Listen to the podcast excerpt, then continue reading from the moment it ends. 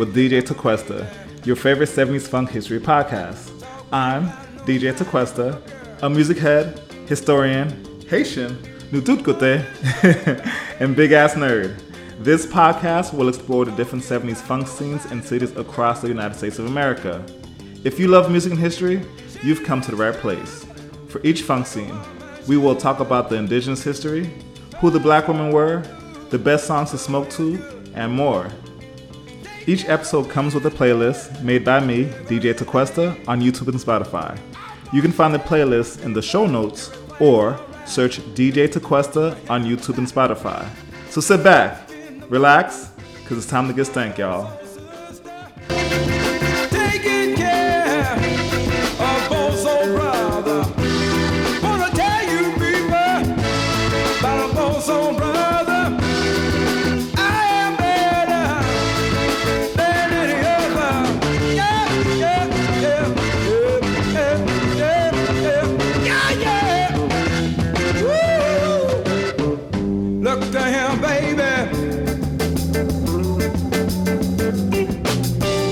Seattle, what up? Just two days after getting into town, 17 year old Ray Charles would meet 15 year old Quincy Jones in the Seattle nightclub, a star-crossed night that would change the future of the musical world. Ray, RC at the time, found work through the Black Musical Union, AFM Local 493. But before we get to that, we gotta go way back. The region we call Seattle is the territory of the Duwamish people, with the Suquamish and Muckleshoot peoples not too far away. These folks have been living in the region for over 10,000 years and, of course, had complex societies. The societies were highly stratified and engaged with their regional neighbors through economic trading and warfare. An important matter of the cultures in the Northwest, specifically, was slavery. Now, y'all know, I love attributing terrible things to the colonizers, and I can't blame them for this one. Slavery is not unique or local to Turtle Island, Africa, or Europe. There are and have been multiple forms of enslavement, and it is not for me to say if there was any less violent forms of slavery, as all forms of slavery are violent. The manifestations of slavery were specific to each people and diverse. Slavery was often a sign of high levels of stratification, as ownership of slaves was reflective and symbolic of material wealth. The primary distinction, though, is that enslaved folks under European rule were commodified in a global pigmentocratic economic system unseen in any other time in history. It was noted that Chief Seattle himself owned five to eight slaves, and that enslaved folks were important in the economic outcomes of the tribes of the area. Another matter is language. The city of Seattle is named after the Chief Seattle. His name is spelled S I apostrophe A H L. The name is tricky because many of the sounds of the Duwamish language, Lushootseed, are not congruent with the sounds of English. So I'll do my best to differentiate when I'm speaking about Chief Seattle and the city of Seattle. Alright, back to it. A smattering of settlers have been slowly making their way to the Pacific Northwest of Turtle Island, and it was in the early 1850s that there was enough folks to establish a town site and local sawmill business. It was said that Chief Seattle was peaceful to the settlers and did his best to aid in their survival, including warning his settler friends when an attack was being planned. With direct parentage from the Duwamish and Suquamish people, he would be the one who guided his people through their crucible with the violent settlers. Chief Seattle would stand his army down during the ironically named Battle of Seattle in 1856. This would be a major battle, pitting indigenous folks versus settlers. Chief Seattle would be one of the signatories for a treaty that would dispossess the natives of at least 54,000 acres of land, with concessions never honored by the European colonizers. By the time of his death in 1866, Chief Seattle would live long enough to see all indigenous people banned from the city of Seattle, many long homes destroyed, and the forests decimated by the logging industry. Through it all, the indigenous peoples of Seattle would continue to persist and resist. In 1970, indigenous activists would occupy a former military fort in the Magnolia neighborhood of Seattle, culminating in the Daybreak Star Cultural Center, opening in 1977. It would be the first time public land was officially dedicated for Native people's use in Seattle since the city was incorporated in 1869.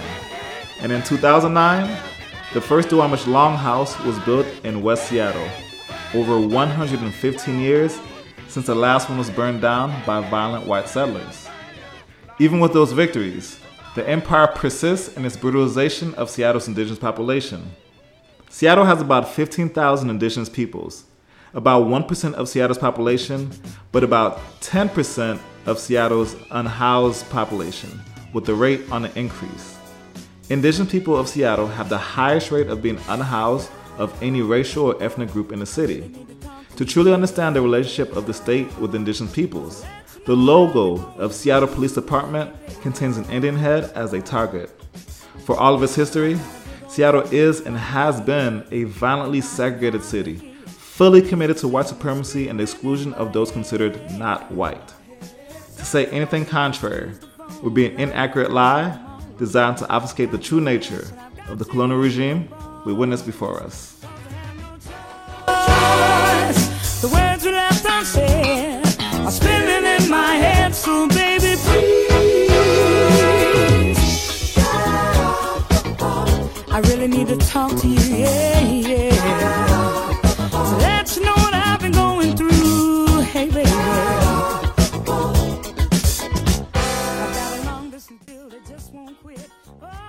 When Ray Charles came to Seattle, it was the Black Musicians Union, AFM Local 493 in the Central District that got him started. To talk about the Central District and Local 493, we need to get into a little history of the musical union. The first Musicians Union started around the 1860s in New York City. The first Musicians Union in Seattle was the Musicians Association of Seattle, American Federation of Musicians, Local 76 in 1898. Like almost all unions across America at the time, it represented the interests of white workers. One of the earliest recorded labor conflicts was when the union called for a formal strike in 1898 when local theater owners were underpaying wages to the house bands. When white labor united, so did white management. The theater owners would get together and form their own little organization called the Seattle Order of Good Things. They colluded to fire each theater house band and replace them with one piano player. The Seattle Order of Good Things eventually changed their name to the Fraternal Order of Eagles, which eventually became the largest such group in the nation.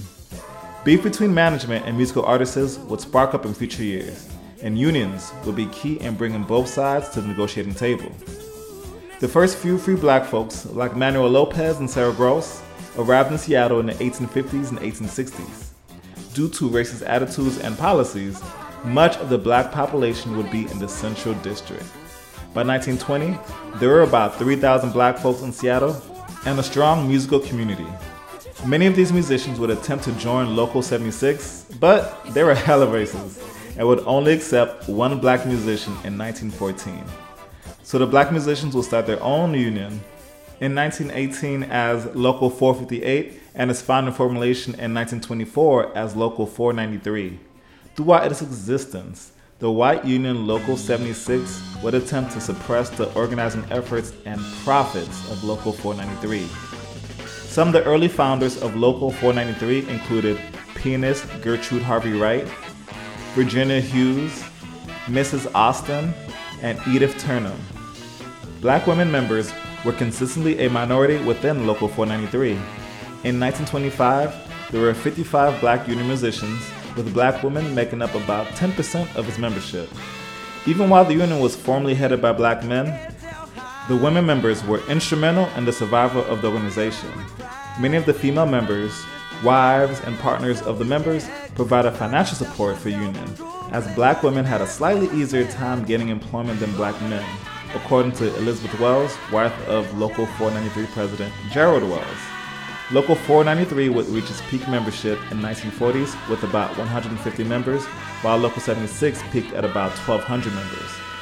Local 493 was something of a rainbow coalition, now including Asian, Filipino, Hawaiian, Latino, and a handful of white musicians. Up until the 1950s, Local 493 would hold their meetings at Local 76's headquarters, but they were banned from socializing there. So in April 1951, Local 493, with its 83 members, moved its headquarters to 1319 East Jefferson Street, creating the Musicians Blue Note Club, or the Blue Note. The Blue Note served as union headquarters, a private nightclub, and a place of camaraderie. The club offered space for all night jam sessions, a big factor in providing hands on education for dozens of up and coming players. A very important thing to know about Seattle is that this used to be a seven night a week town with over 20 live music venues. Places like the Rocking Chair, the Black Elks Club, and the Black and Tan all feature some of the best live music. Many of these clubs were down Jackson Street and 23rd Avenue in the Central District. Throughout its existence, Local 493 would try multiple times to integrate with Local 76 for increased bargaining power and economic access, but without success. It wouldn't be until 1958 that non white musicians would be formally allowed into Local 76. The agreement, though, would mean that the Blue Note would be sold and no longer serve as headquarters. For as much was gained with integration, so much was lost. They had to give up the clubhouse, which meant a centrally located meeting place was lost. The camaraderie, fellowship, and community that was lost when the Blue Note closed would never be regained again. And while there are many promises made about better conditions, like many promises of integration, the benefits never materialized for black workers. In December 1994, Local 76 would change their name to the Musicians Association of Seattle, Local 76 493, in an effort to better reflect the history and contributions of black union members. And at its peak, the Central District would be close to 80% black in the 1960s and 70s, with big increases in the 40s and 50s due to thousands of black folks migrating to Seattle to work in World War II defense industries. However, over the past 50 years, Due to continued racism and gentrification, the black population of the Central District has dropped to under 15%, with a lot of folks moving to Tukwila and Kent. But the folks from the Central District are still fighting and make some headway. The Africa Town Community Land Trust of the Central District just opened the Africa Town Plaza Center in February of 2022. Located at 23rd and Spring Street, the plaza will provide over 100 apartments to families, host public art projects honoring the legacy of black families in the Central District, include retail space for local owned black owned businesses, and a community space for use by residents. But while black folks are about 6% of Seattle's population, they're about 30% of the unhoused population, having the second highest unhoused rate after the indigenous peoples. For context, Seattle is 60% white and they make up 40% of the unhoused folks. Much of Seattle's history and current status has wisdom for us. In many movement spaces, the mythical white working class is presented as a population that has potential for evolution. Seattle teaches us that the white working class does not have a critical mass of people who believe in class solidarity. Which is to say, as we approach resolutions for matters like homelessness and worker exploitation, we cannot get to the root of the matter without resolving the questions of capitalism and colonialism.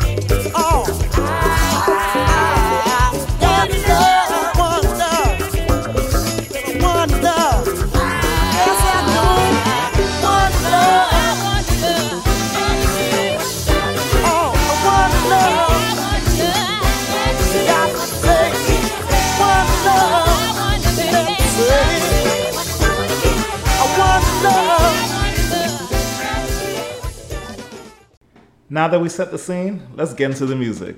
It's time to highlight different songs and artists from the playlist that capture the different sounds and themes of 70s Seattle. While known for its grunge scene of the 80s and 90s, Seattle has a rich legacy of black music. Seattle has always had lots of talent, but there were no successful labels catering to a black audience. In fact, there were very few, I counted one, full length albums recorded from this time period. Due to its isolation, many performers would move to Los Angeles or other cities to gain notoriety, two of them being Jimi Hendrix and Kenny G. James Hendrix, or Jimmy, grew up in the Central District and attended Garfield High School, the same high school as Quincy Jones. Too young to play in the clubs, Hendrix and his crew would play in recreational halls in locations like the Yesler Terrace projects. The next time you're in Seattle, you can check out Jimi Hendrix Park at 2400 South Massachusetts Street. Before he was known as Kenny G, Kenny Gorelick was a graduate of Franklin High School and played with the funk band Cold Bold and Together throughout the mid and late 70s. And even though he didn't make music in the 70s, shout out to Sir Mix-a-Lot, cause I too like big butts. He grew up in the Central District on 19th and Yesler and reflects the Seattle sound.